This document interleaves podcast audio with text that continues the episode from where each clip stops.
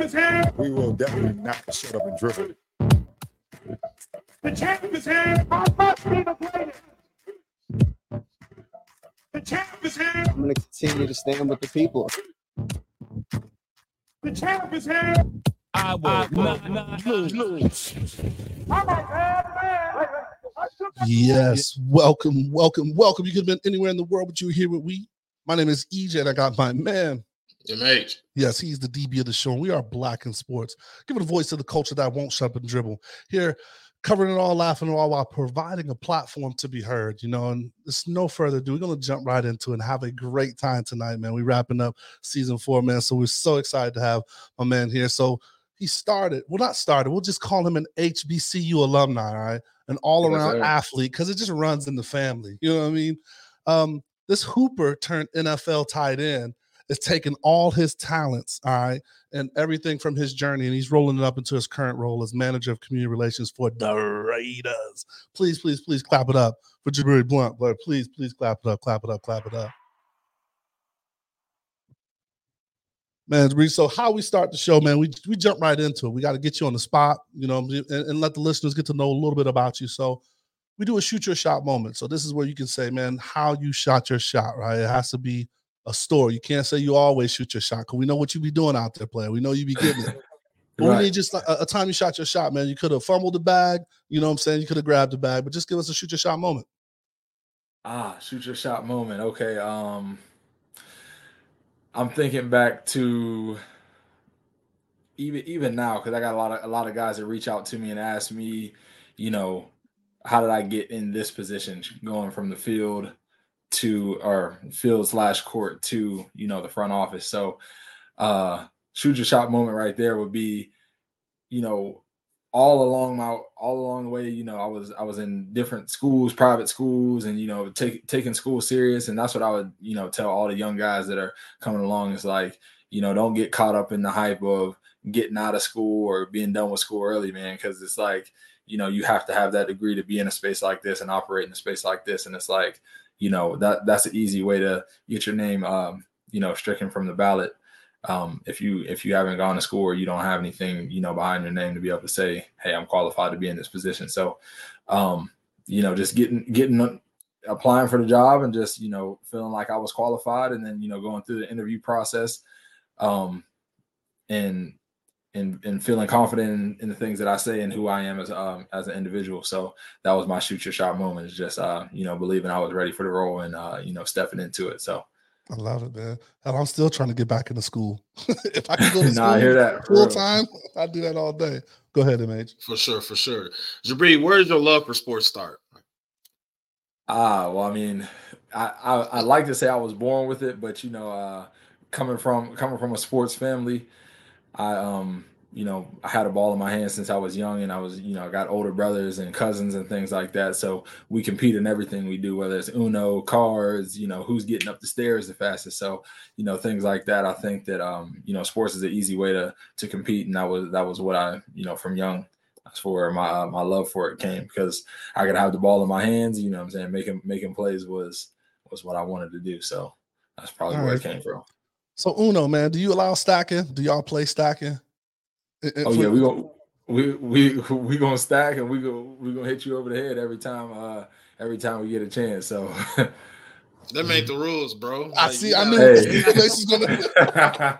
You gotta Hey, play what that box says, man. yeah, yeah, you you come to six Mel Blount. That's how that's how we play though.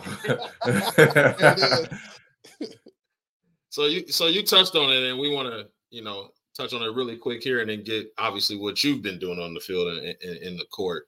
Uh, your father, Mel Blount, Hall of Fame. I- I mean, Right. one of the five corners that you talk about when you talk about football.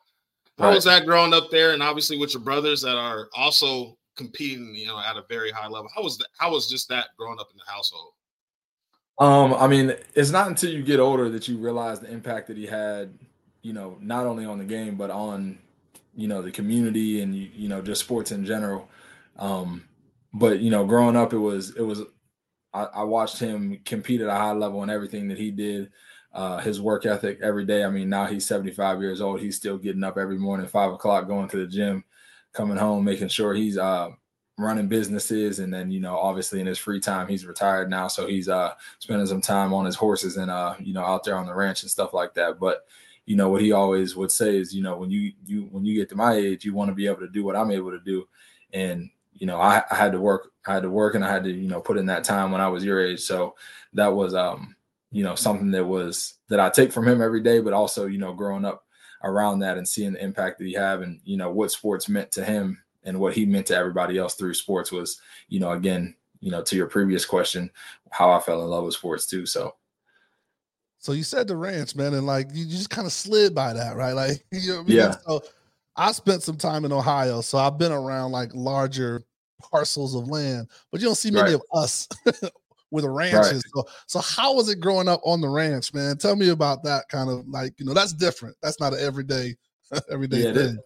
that that's one of my favorite things to talk about man it's uh something that a lot of people don't really know about me or really know about my family it's like uh you know i'm a country boy. I grew up in the country. Uh my dad he grew up on 1500 acres of land in south georgia um that his family acquired. And then that was that was the first thing that he uh invested in was that land when he got to the nfl and then when he you know was able to you know get that situated he bought a farm um outside of pittsburgh in uh washington county. Um this 303 acres.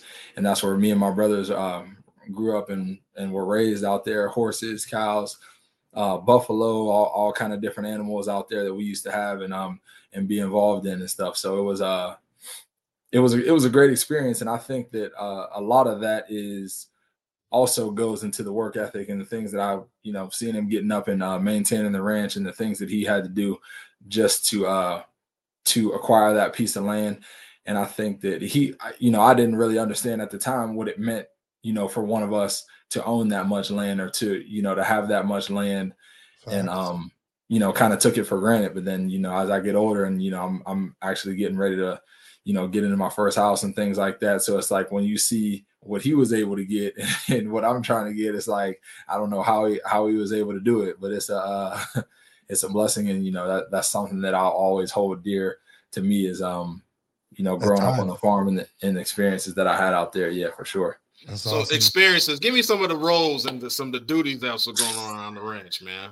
and, and was, so- you, and was you chasing chickens like they did in Rocky for speed, man? Was, was that part Uh, of not- not for not for speed. I mean, I and I guess it, it could have helped, but it was like you know you you're getting up in the morning, and it's 303 acres of land, so it's a lot of grass to cut. It's a lot of um a lot of hay to bale, uh, and so that was uh that that was what the summers looked like for us, man. It was when we right when we would get out of school, we would have a little family meeting there in the living room, and my dad would outline you know what the roles and responsibilities look like for the summer coming up. So he's like, you know, if you want to be you know, you were either on the farm or you were out, you know, the only way to get off the farm was to uh be playing sports. We have summer league basketball, seven on seven, things like that. We would go to uh swimming lessons, golf lessons, things like that. But you know, um my siblings and I we we joke and we call it Melcatraz because you know what, what's on the what's on the farm? He he's not letting nobody in. He's not letting nobody out. So uh that was the the the roles and responsibility out there cutting grass baling hay feeding horses loping horses uh you know just things like that. It was um you know there's a whole bunch of stuff we used to do out there man we got definitely got some stories but we made it fun we would fish and we would hunt ride through trails and um four wheelers dirt bikes and stuff like that so it was a good time growing up out there for sure So Vegas is obviously much much different yeah when it comes to just the the the setup. How are you adjusting to that and living in different parts of the city? Because you've been in Miami, you've been, you know, obviously Carolina. What's the what's the how Right. you to those things? Well, I think like growing up being being so tied to the farm, I, I was always always wanted to be in a bigger city and you know see what that what that life was like. And um, you know, I've been blessed and fortunate to be able to move around to some different places uh, that sports has taken me, and that um, you know now that work has taken me to be able to you know be in some some bigger cities. But the you know the farm is always home. It's always good to to get back there and you know uh, be rooted and grounded in you know what we were raised in. But now I love I love the city. I love um, being around and being able to uh, you know experience things is obviously always something to do here but it's nice to be able to get back and slow down uh, you know when you when you get a chance for sure Absolutely. Getting back into your background. Um, so the playing, right? So you played what all sports did you play in high school? Let's start there. You know, so was it just, was it just football and basketball, or did you do any other sports? Um, just like I, I played a lot of sports, but I mean on on the team for the school, I only did football, basketball, and track. So those are the three uh three sports that I did. I actually hated track, didn't want to do it, but my older brother was a senior and he was uh you know he was the one who was like man you you slow you need to you need to start running you need to get on the track team so uh you know he he took me out there and uh you know track was something that really helped me uh just with my core and you know my stride and coordination and all that stuff too but yeah it was just football basketball and track uh that i was on on the team for So getting off um Melcatraz, yeah you kind of hinted at one of the things, and I think this is how you maybe decided where you wanted to, you know, take that transition from football to basketball. Um, you know, so you moved around a little bit in your kind of high school days, right? So yeah um born in Pitts born in the Pittsburgh, Pennsylvania area. Yeah. But um you spent some time in West Virginia and Ohio, right? And that's and Yeah. that both during your high school days?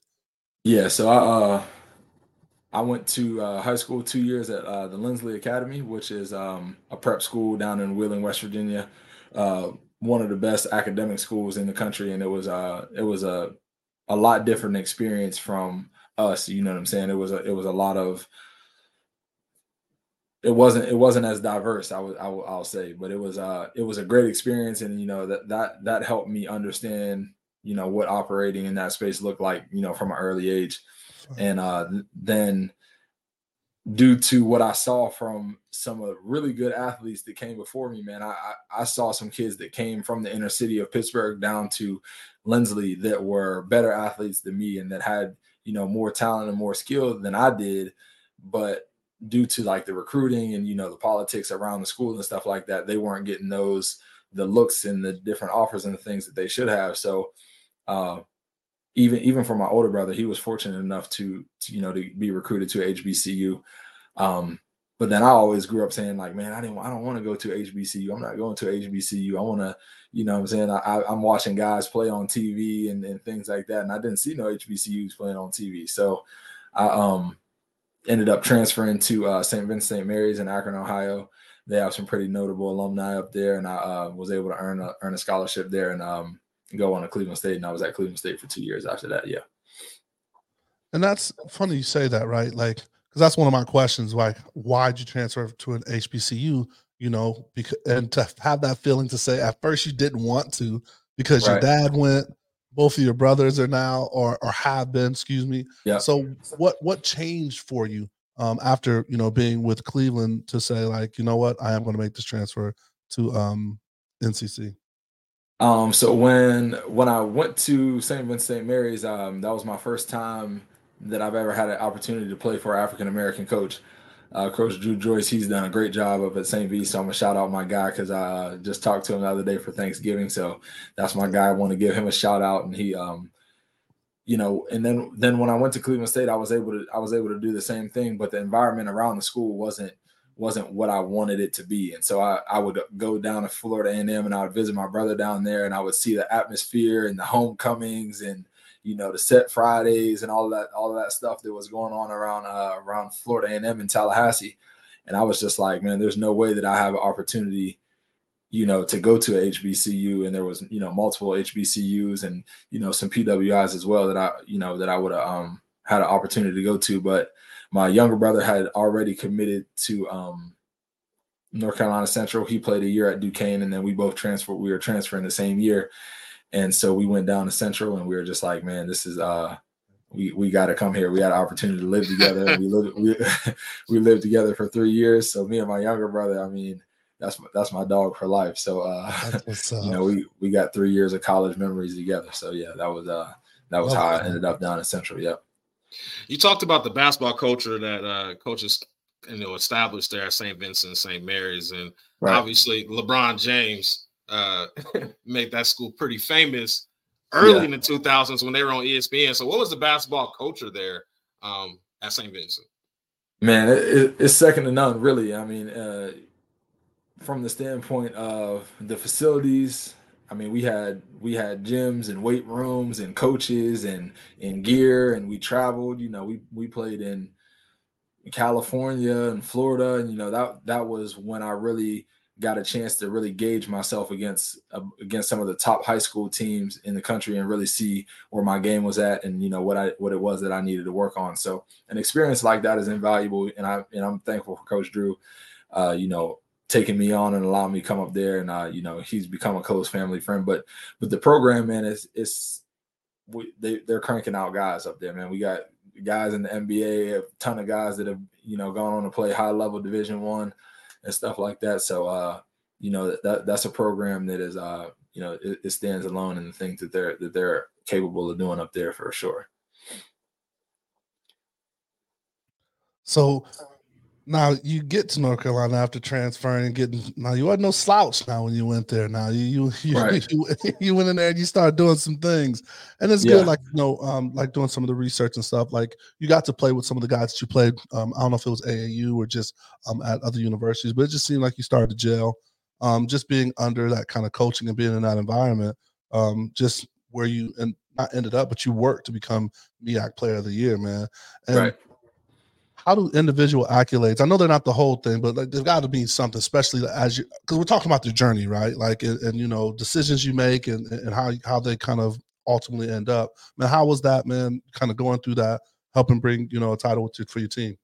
Yeah, man, that was uh that was actually one of the best situations and decisions I made was to go to HBCU. So I'm gonna give a second shout out to uh LeVelle Moton, who is my uh my college coach and the things that he was able to help me realize and the potential that he was allowed me allowed me to grow into. Um uh, his, his program is is one of the top HBCU programs, you know, in the country as well. They've they've won multiple MEAC championships, played in the NCAA tournament multiple times, and um, you know, he's he's a winner himself. So we identified with each other right away off the bat, you know, just as far as work ethic and the things that he uh, demanded from us as players. Um, he has a close tie with um, Coach Tomlin uh, from the Steelers, so we had some some mutuals right there that uh, off the bat that we were like, okay, we I know what type of situation, what type type of guy I'm gonna be under. So that was uh that was tough. What a lot of people don't know is my junior year, I was um I was ineligible for uh for 11 games out of the season. Um, and that was one of the most embarrassing and hardest things that I had to deal with as a young as a young man because I came there on on track to graduate a year and a half early. I came to college with a bunch of college credits and went to um, summer school all year round. So I had a chance to. Um, I only had to take a few classes, but I only had a few core classes. So ended up not uh, not really focusing on those classes. Got caught up in the HBCU life. Was going to visit all my friends and stuff like that at different colleges and stuff during my redshirt year. So when it came time for me to play, my junior year, um, I was one credit short from from uh, the semester before, and there was nothing that that I could do. So that was the first time that you know um, I had to be held accountable for my actions. But in that time, what um, Coach Moton had told me was like, you know, adversity introduces a man to himself, and that's something that I'll never forget. And you know, I didn't really understand what that meant at the time, and so he was like, you know, he asked me to go back and think about, you know, what that meant, and you know, really in that time, I, I, I had an opportunity to either hang my head and pout and you know blame it on everybody else, or take the initiative, get in the gym, and just you know work on my game and and take the rest of the year with a vengeance. So we ended up going to uh, the MEAC tournament and winning the MEAC tournament my junior year. Went on playing the uh, NCAA um, tournament that year, and uh, we lost in the first round. And then next year coming back, I you know I had a I had a pretty good understanding of what it what it was going to take to get back there because when you get to the NCAA tournament, that's that's the mecca of college basketball, man. And when you see that, it's a feeling that it's like I can't even I can't even describe it. Um, being it being able to see or wear that blue patch that says NCAA on your chest and um, you know flying out and getting on these jets and you know especially coming from HBCU that's something that you you really don't get a chance to do so um, yeah I came back my senior year I worked I stayed at school all off season all summer I was in the weight room in the gym and you know I had some great coaches down there Eric Wilson um, he got in the gym with me every single day. He get get up shots, and I would I would go to class. I would get up, work out, go to the go to the weight room, and then I go to practice, and then I shoot after practice. And so it was just, uh, you know, really uh, preparation is the only way you have confidence is because when you prepare and you you know you do things the right way, then you have confidence that you can go out and do that. So that that was kind of the story of my senior year, and I was able to go on uh, win MEAC Player of the Year that year. I, I I love the adversity moment because I feel like I, I always look for the the point in people's journeys where it's like, yo, I got to make some decisions. Right. Um, and so it seems like you made obviously you, you you've been a success, so you've made some decisions there. But what did you learn about yourself in that low time? In that low time, man, what I realized myself is like, you know, I'm I'm not as cool or I'm not as important as I thought I was. You know what I'm saying? It's like you're cool when you when you're doing things the right way and when you know you're able to help your team and make an impact and whenever uh you know people look at you and they say hey man this this kid right here he, he's doing things the right way but when you're the kid who has access to everything and you have access to a lot of stuff and you're abusing that then that comes comes back to catch, up to you so i learned that that lesson the hard way and i think that was you know one of the turning points just in my perspective of everything of uh you know how how your blessings work too. It's like, you know, you end up blocking your own blessing because, you know, you're not doing things that are in line with the things that you say you want for yourself. So that's, uh, you know, that, that was kind of what I learned at that low point is like, whatever you say you want, all your actions got to be in line with what it is that you say you're trying to go get. I love it, man. Cause I had, I had a similar issue when I was in college and that, that embarrassment about your name just being removed from the roster is just like oh my gosh. it's like yo miles you still playing? It's like oh my god yeah i'm there but uh that chemistry man, or something. Yeah, man having having to having to explain that and then uh you know we played clemson our first game of the year then we played louisville the second game of the year both those games are on espn and on tv everybody's calling my phone. Hey, I don't even see you. You're not on the bench. You're not you. what's going on? You hurt? What's going? And then it's like, then you really have to. You gotta hold yourself accountable in that in that situation too, and just be like, hey man, this is what happened. This is what I did. You know what I'm saying? I gotta I gotta get myself together. So, and and it was shocking to my family and you know everybody around me too because I was always good at school. School was something that just came easy to me. So they were like, man, school, like, man, you ain't never had no no issues with school and stuff like that. So it was it was something that I had to uh had to explain, something I had to eat it, and then you know, ever ever since then, I um, you know, I can I came with a vengeance. I know we we joke with D'Angelo, but one of our first games back was against Howard, and I uh I gave Howard 31 with a vengeance, and I was like, I was like, man, I will never not play basketball again. So that was uh that was how that how that went. Love it. And so, um, moving into the game, man, we're, we're going to talk about some of your um, career moves or whatever. And um, to say never play basketball again, man, you, you shocked the world. yeah. And I mean, it goes back to, you know, another thing you said while you were kind of going through this adversity is like, if you say you're going to do something, you put your all into doing that. So you became an undrafted free agent for the Miami Dolphins as a tight end after right. no college football snaps. So I guess I want to start with because I'm pretty sure between me and Mitch we'll get to a lot of other questions. But what? How did that decision come about?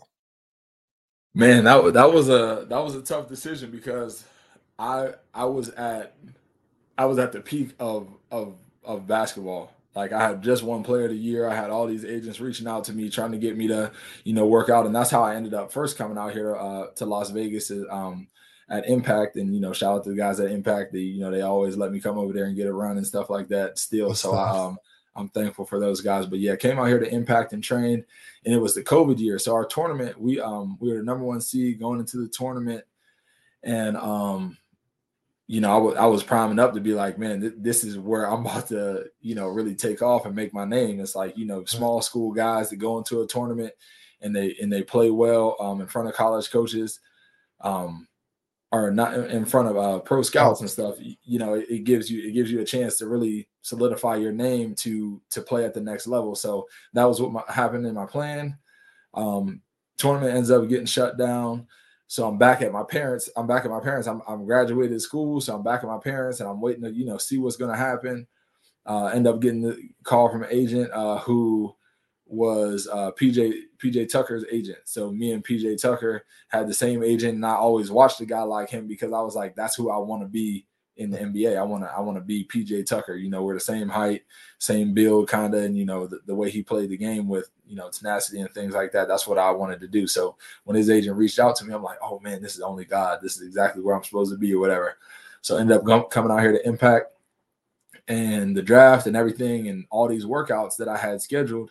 They got delayed and they kept getting pushed back because of COVID, and the, these teams couldn't bring guys in. So you know, I was gonna have to go to the G League, and then I was just thinking, I was like, man, I always said like, you know, if I if I didn't play basketball, everybody would always say, oh yeah, you can play football, you built like a football player, all this stuff, whatever. So I told my agent one day, I was like, man, you know, um, I'm thinking about I'm thinking about just going at least to a workout, you know what I'm saying, to see see what you know these teams what these teams can do. So or what these teams would would want me to do. And uh, he was like, "Wow, it's crazy you said that because I actually had three or four teams reach out to me already, but I didn't want to put that on you because you know I didn't want to cloud your judgment." And so, um, you know, I, I, I called my dad. I'm like, "Yo, you know, pops, like these teams want to work me out." He was livid. He hated the idea. He was like, Oh, he was like, oh. he was like, "Man, you, you haven't played no football in, in, in, in so long, and you know you don't put in all this work for basketball, and just because things." Like you know the G League that's that's a good opportunity. You know you can make a lot of money going overseas and I never wanted to go overseas because you know I, I hear the stories of guys not being able to you know see their family for a long amount of time or you know things like that. So I at first he he wasn't really you know into the idea. He was like, well, if you want to make it happen, you know, I'm saying you you did that on your own. So a lot of people think that you know he made the calls for me and was like, you know, I'll, I'll get you get you situated, but that's not how it went. But once I uh, went down to Miami, Miami was my first workout that I had, and uh, th- it was the last workout I had because they signed me. So I um I called my dad. I was like, uh, they they about to sign me. He's like, sign you? What what what you talking about? They about to sign you. He's like, and so he's uh he's like he's like.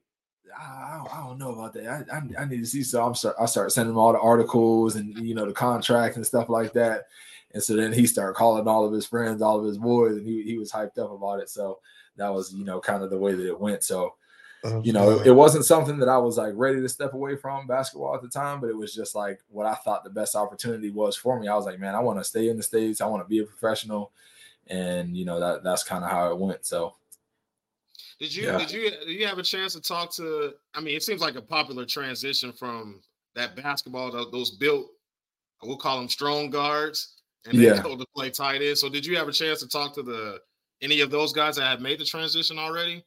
Yeah, I mean, uh, a few years back, I mean, we go to the Hall of Fame every year. So I had a, I had a chance to sit and talk with Tony Gonzalez for a while.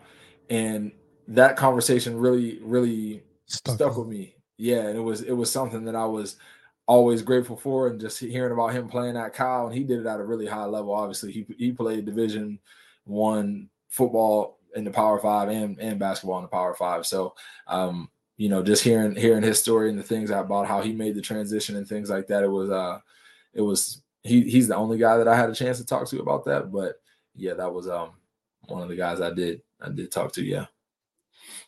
And so, uh, I mean, this is what I like, and we- we've had this discussion too about you know when you get to obviously high school football has its own language, and then you play in college, and that's a whole nother language. And then I, I don't even know what it sounds like in NFL, just what what, what we've seen from uh, NFL films. So, what was like just kind of trying to interpret all that language from basketball court to obviously now with the Miami Dolphins. Man, uh that was absolutely the hardest part of being of being there. I mean, and any of my any of my boys from the Dolphins to see this, they they're gonna they're gonna laugh and say, like, yeah, this man did not know what we was talking about out there. So that's uh that, that's funny. It's, it's kind of like uh if they if they took you and dropped you in China and everybody's talking and trying to trying to ask you questions and asking you for a response and you you don't know what they're saying. So, you know, um the language around that. I, I hadn't played football. I hadn't played football since 10th grade, or yeah, 10th grade was my last year playing football. And to step into an NFL huddle and you know to lean in and hear the verbiage and the vernacular and the things that they're saying around that and understanding these plays are to me a mile long and you know, I don't know what they're talking about. And so that was uh that was hands down the toughest part about being in the NFL. Um got a huge huge respect for those guys that that they're physically demanding you know they're they're big, strong athletes, but anybody that says football players are not smart, especially on the offensive side of the ball. I mean, I don't know what's going on on the defensive side of the ball, but the guys that stand in those huddles and, and, and get those plays, especially when it's two minute hurry up offense and things like that, it's uh they they they got a special mind for that. So that's um that that was tough for sure. Getting your body prepared for those too, like you know, training for basketball is is probably completely different than training for football. What was the body transformation you went through in that process? Um, as far as as far as the lifting and, and, and the conditioning and stuff like that, that that wasn't the toughest part for me. Um, I've, I've always been a weight room guy. You know, I, I enjoy lifting. It's, it's something that I you know I still do now just just because I I enjoy it. But I had to gain 20 pounds. So I was I was two I was 235, ended up ended up getting up to 255 um, playing that position. I mean, you got guys coming off the edge that are 275 explosive DNs. Shout out to every DN. They're they're they're some of the most uh, explosive and freaky athletes I have ever seen in my life. Uh, you know, 6'5, 6'6, 265, 275 come off the edge with ear hole to the ground and, and explosive. I don't understand how they do that, but you know that that was uh that was the toughest thing. Um, was uh, you know I gained 20 pounds and my body had to get used to carrying that much weight, and um you know that that was probably probably the toughest thing body transformation wise for sure. what was the environment like with uh, Coach Flores? He was the head coach at the time, right? When, when yeah. Like, yeah. Uh, leadership because he's kind of like you know when you talk about a Tomlin and things like that. You know, what, what was kind of like the environment of the field of just you know being around that you know while he was running the helm. Um, huge shout, shout out to Coach Flores. I mean, he he's um you know the one the guy that pulled the trigger on you know bringing me in him and Chris Grier.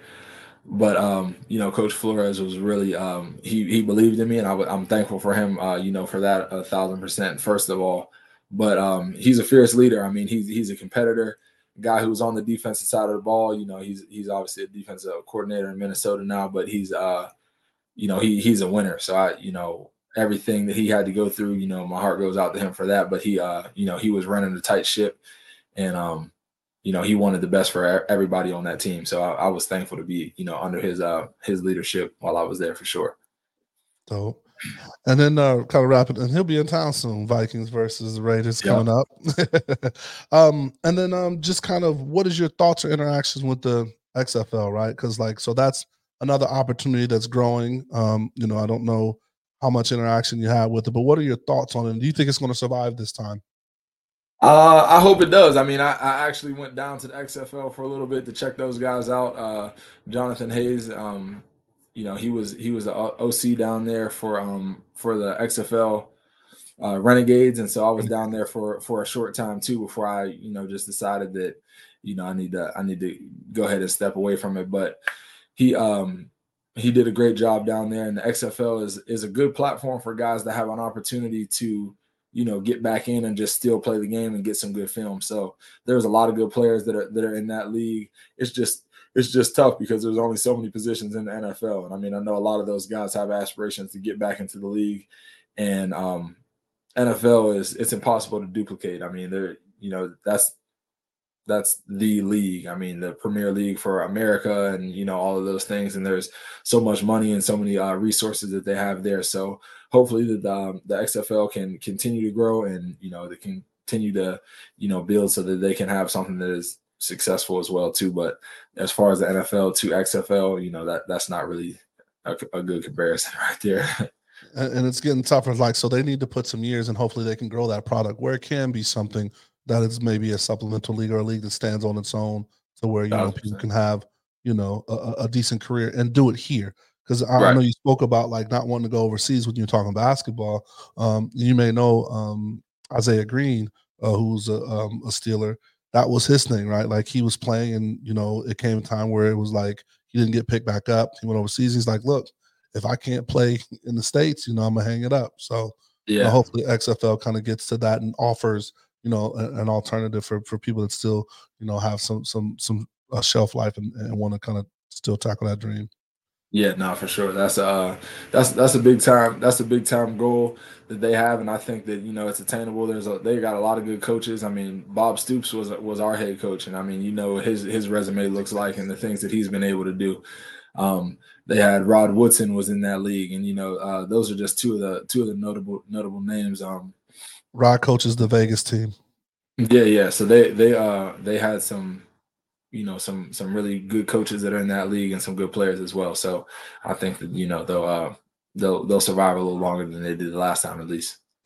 right. Yeah. Well, let's jump into the day gig, man. So you are in community relations for the Raiders, right? So explain to me what mm, I don't I hate to say typical day, but kind of like a, a, an average day would be with what you do or the role, because um, as some may know, that role at a different team could be totally different. You know, of the 32 100%. teams, right? So, what what what's your role here at the, at the uh, with the Raiders?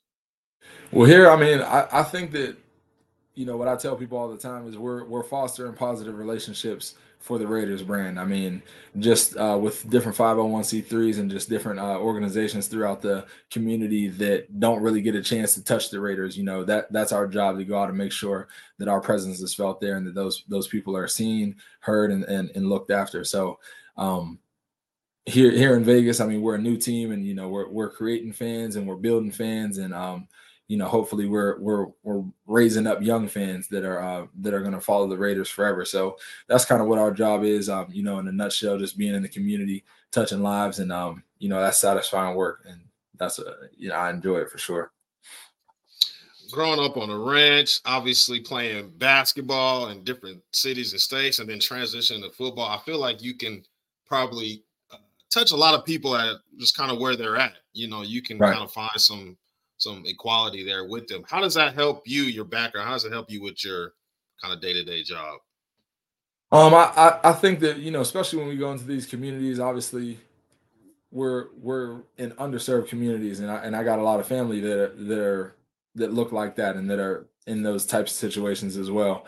Um, my father, he actually on the farm, we have a nonprofit organization, um, and I'm giving him a quick plug right here. Uh, We're uh, gonna get Mel into Blount- that, so yeah, yeah, Mel Blount Youth Leadership Initiative, where he uh where he has a boys' home that serves uh troubled inner city youth, and then also they have summer programs and things like that, equestrian programs where kids get a chance to come out and um and do things that they've never done before. So I've uh, I've grown up around it, and I've seen the impact that he's had on many kids' lives and the things that he's done in the community um, for, as a philanthropist and activist and things like that as well um, off the field. And I think that um, my passion here aligns directly with that. And that's where I come from, and that's why uh, you know that I think that this is the perfect job for me. So And we always talk about the transition of athlete on the field to to off the field, and you've made that transition, and you're in the middle of those transitions. What were some things that helped you through that time of obviously leaving the field court and then obviously into the front office? What were those transition times for you?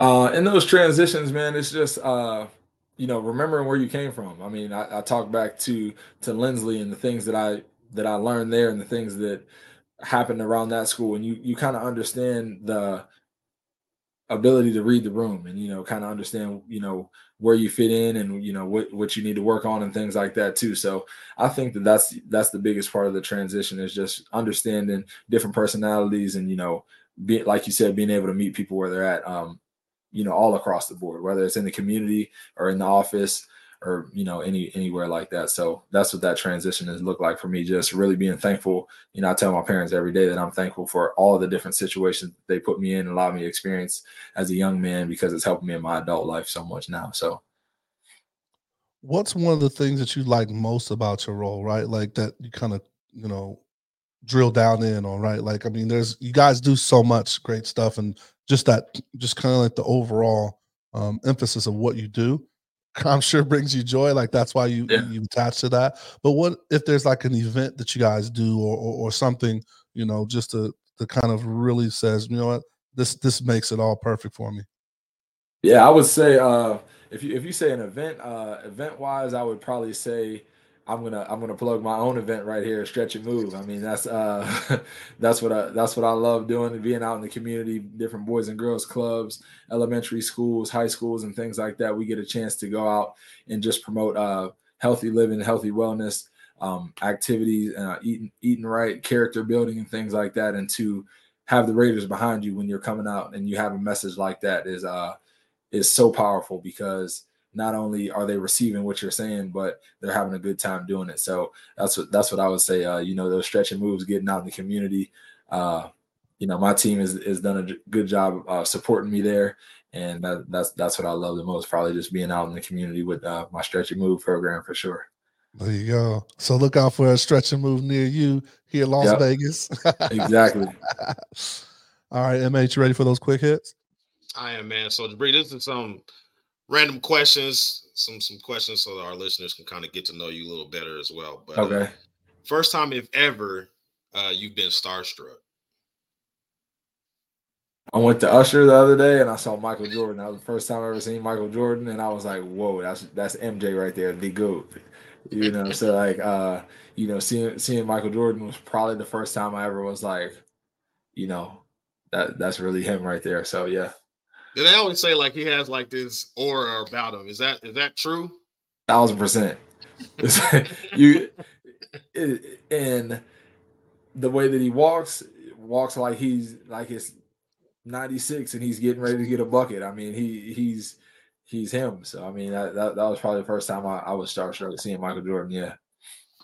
Strangest place that you've ever been kind of recognized. Strangest place I've been recognized. I don't know, man. I mean, I would, I would probably have to say,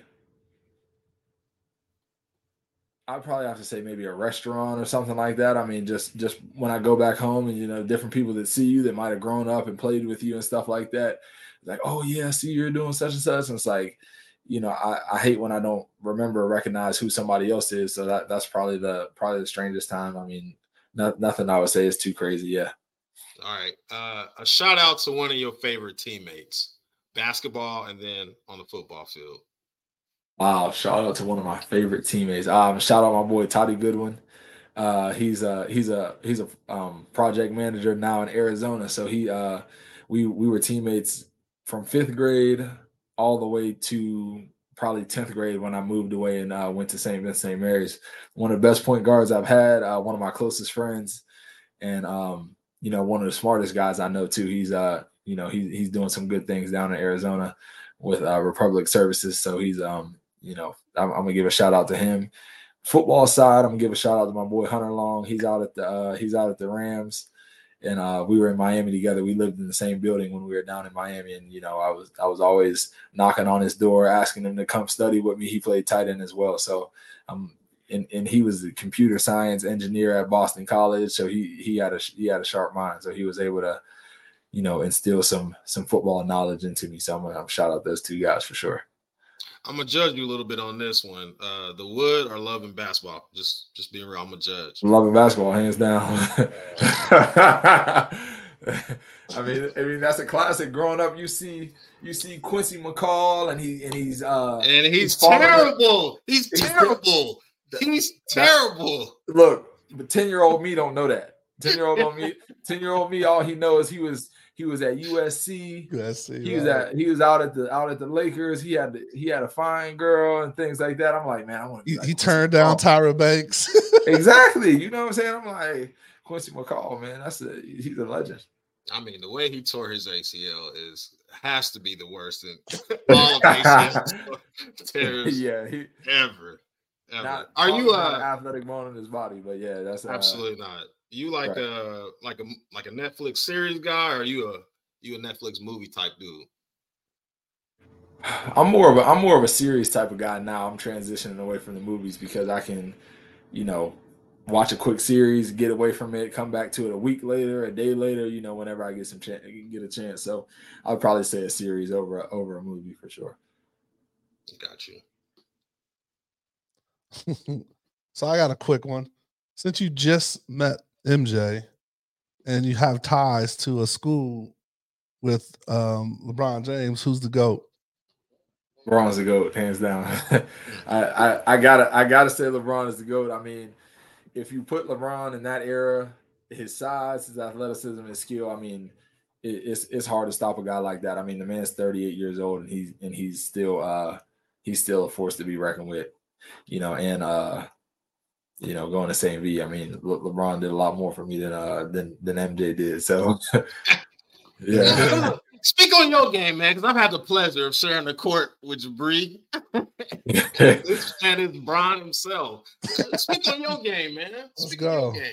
Well, yeah, Ah, you kind of said PJ Tucker was like kind of Yeah, something no, that you want to brag say. on Yeah, talk, game, talk about the game, Nah. man. Let's get it. I'll take PJ. I'll take PJ. No, you should. You, nah, uh, I, I- I don't have much to say around it, man. I'm I'm I'm retired now and I'm I'm out the game, but I mean, like to like to be able to go out. I mean, obviously, here in Las Vegas, it's it's a lot of guys like to come here, so you always get a good run. You get a chance to see a lot of guys that are in the NBA, and still, you know, I like to go out and engage my game against against some guys that are still playing, you know, just for my own ego. But it's uh, you know, it's it's good, man. I think that anything you do, how you do anything is how you do everything. So I, I want to do that at a high level. I want to try to, you know, do community relations at a high level. So, you know, if I can if I can keep everything pretty consistent, you know, I, I think it's uh it's for it'll it'll be it'll work out. It's good.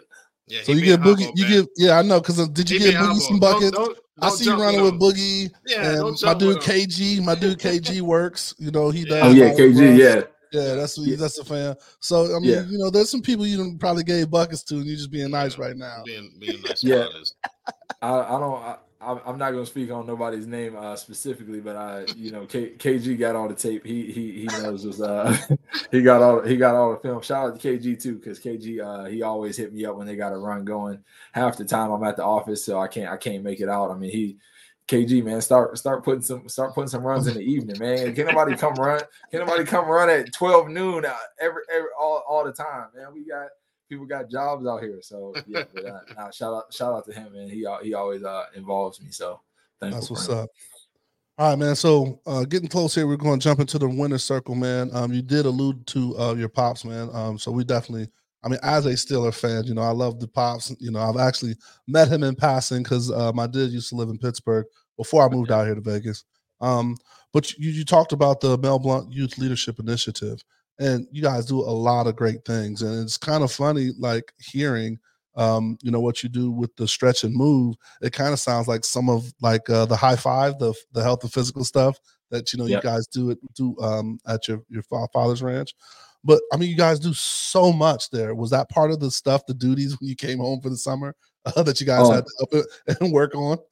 Oh, a thousand percent, man. We used to come home and run summer camps, and uh, Yeah. you know, my, my mom, she uh she oversees all of his businesses and everything, um, everything that all of us do. She's uh, you know, she's the the matriarch and the backbone of all all of those things. So uh yeah, we would come home and she is like, hey, we got we got this group of kids coming out, you know, we need we need everybody over at the office. We're gonna be doing such and such, And, you know. So those are things that I'm I obviously brought with me to the Raiders, th- those experiences that my uh parents put me in a leadership role you know, at a young age and being like, hey, this is this is something small to us, but it's big to the community. So being able to um, you know run those events and, and have a hand in in what was going on at the uh, Youth Leadership Academy was was um, definitely invaluable. You know, coming over here to the Raiders for sure.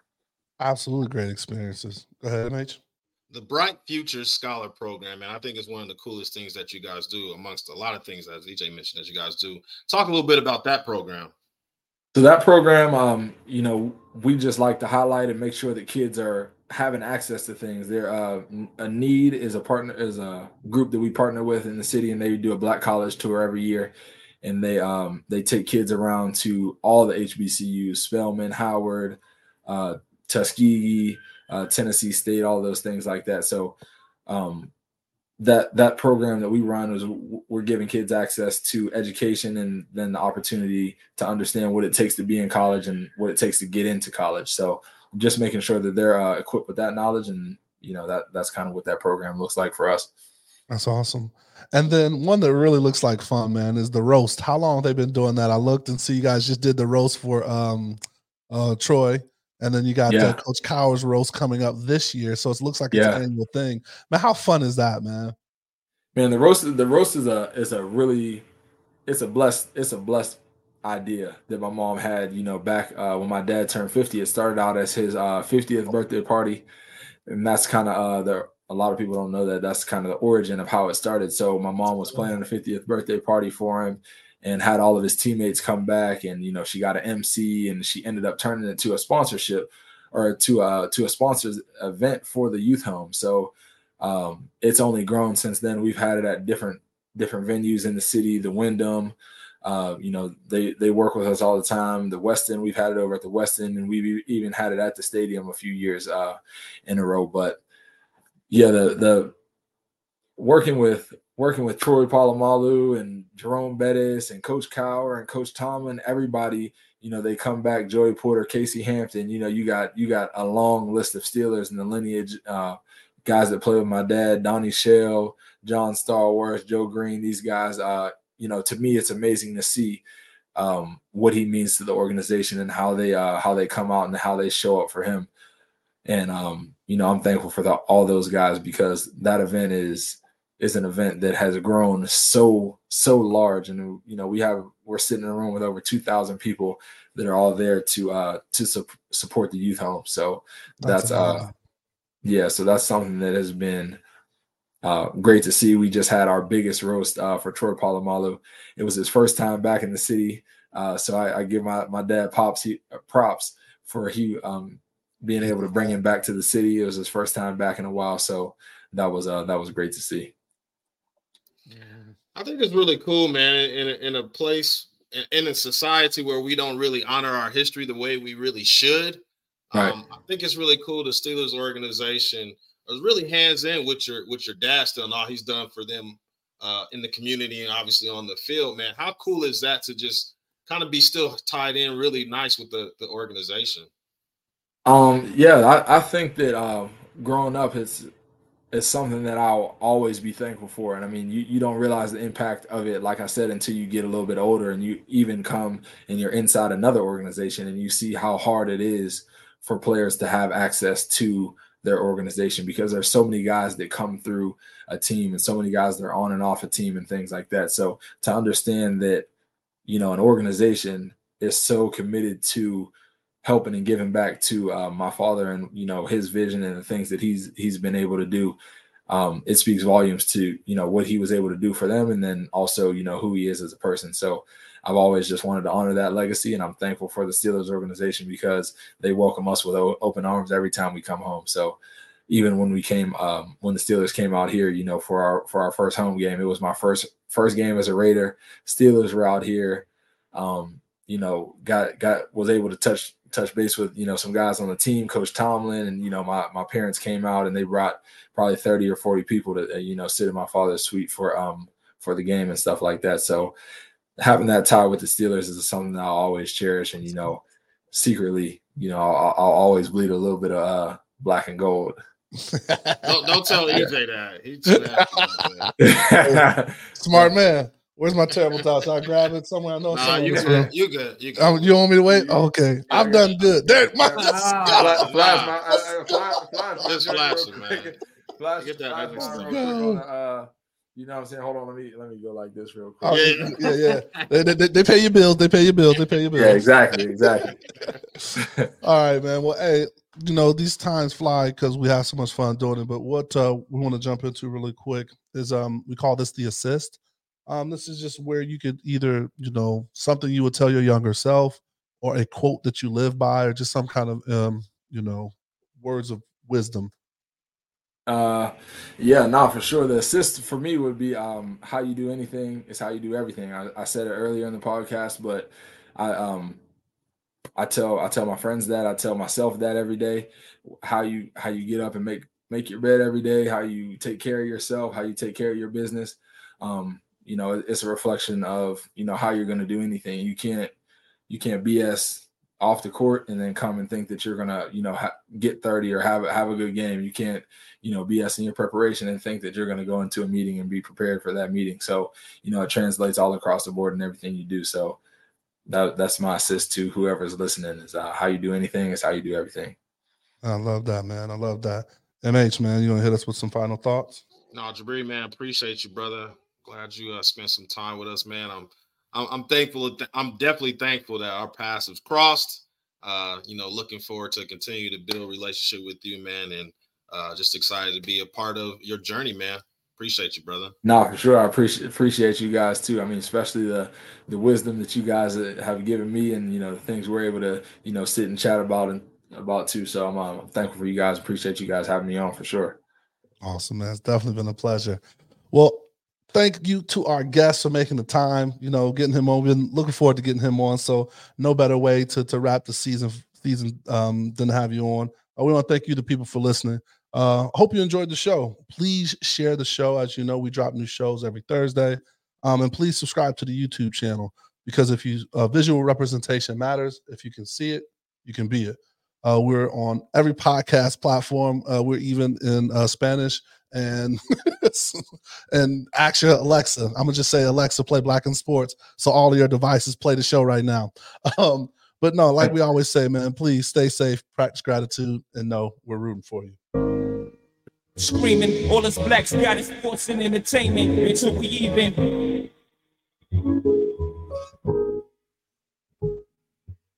Assuming I'm rooting for everybody that's black.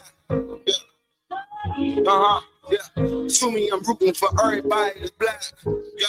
Yeah. Yeah. look. Yeah, sue me, I'm rooting for everybody that's black. Spent about two racks on handmade new rags. Sue me, I'm rooting for everybody that's black. It's everybody from sports to college class to rap and back.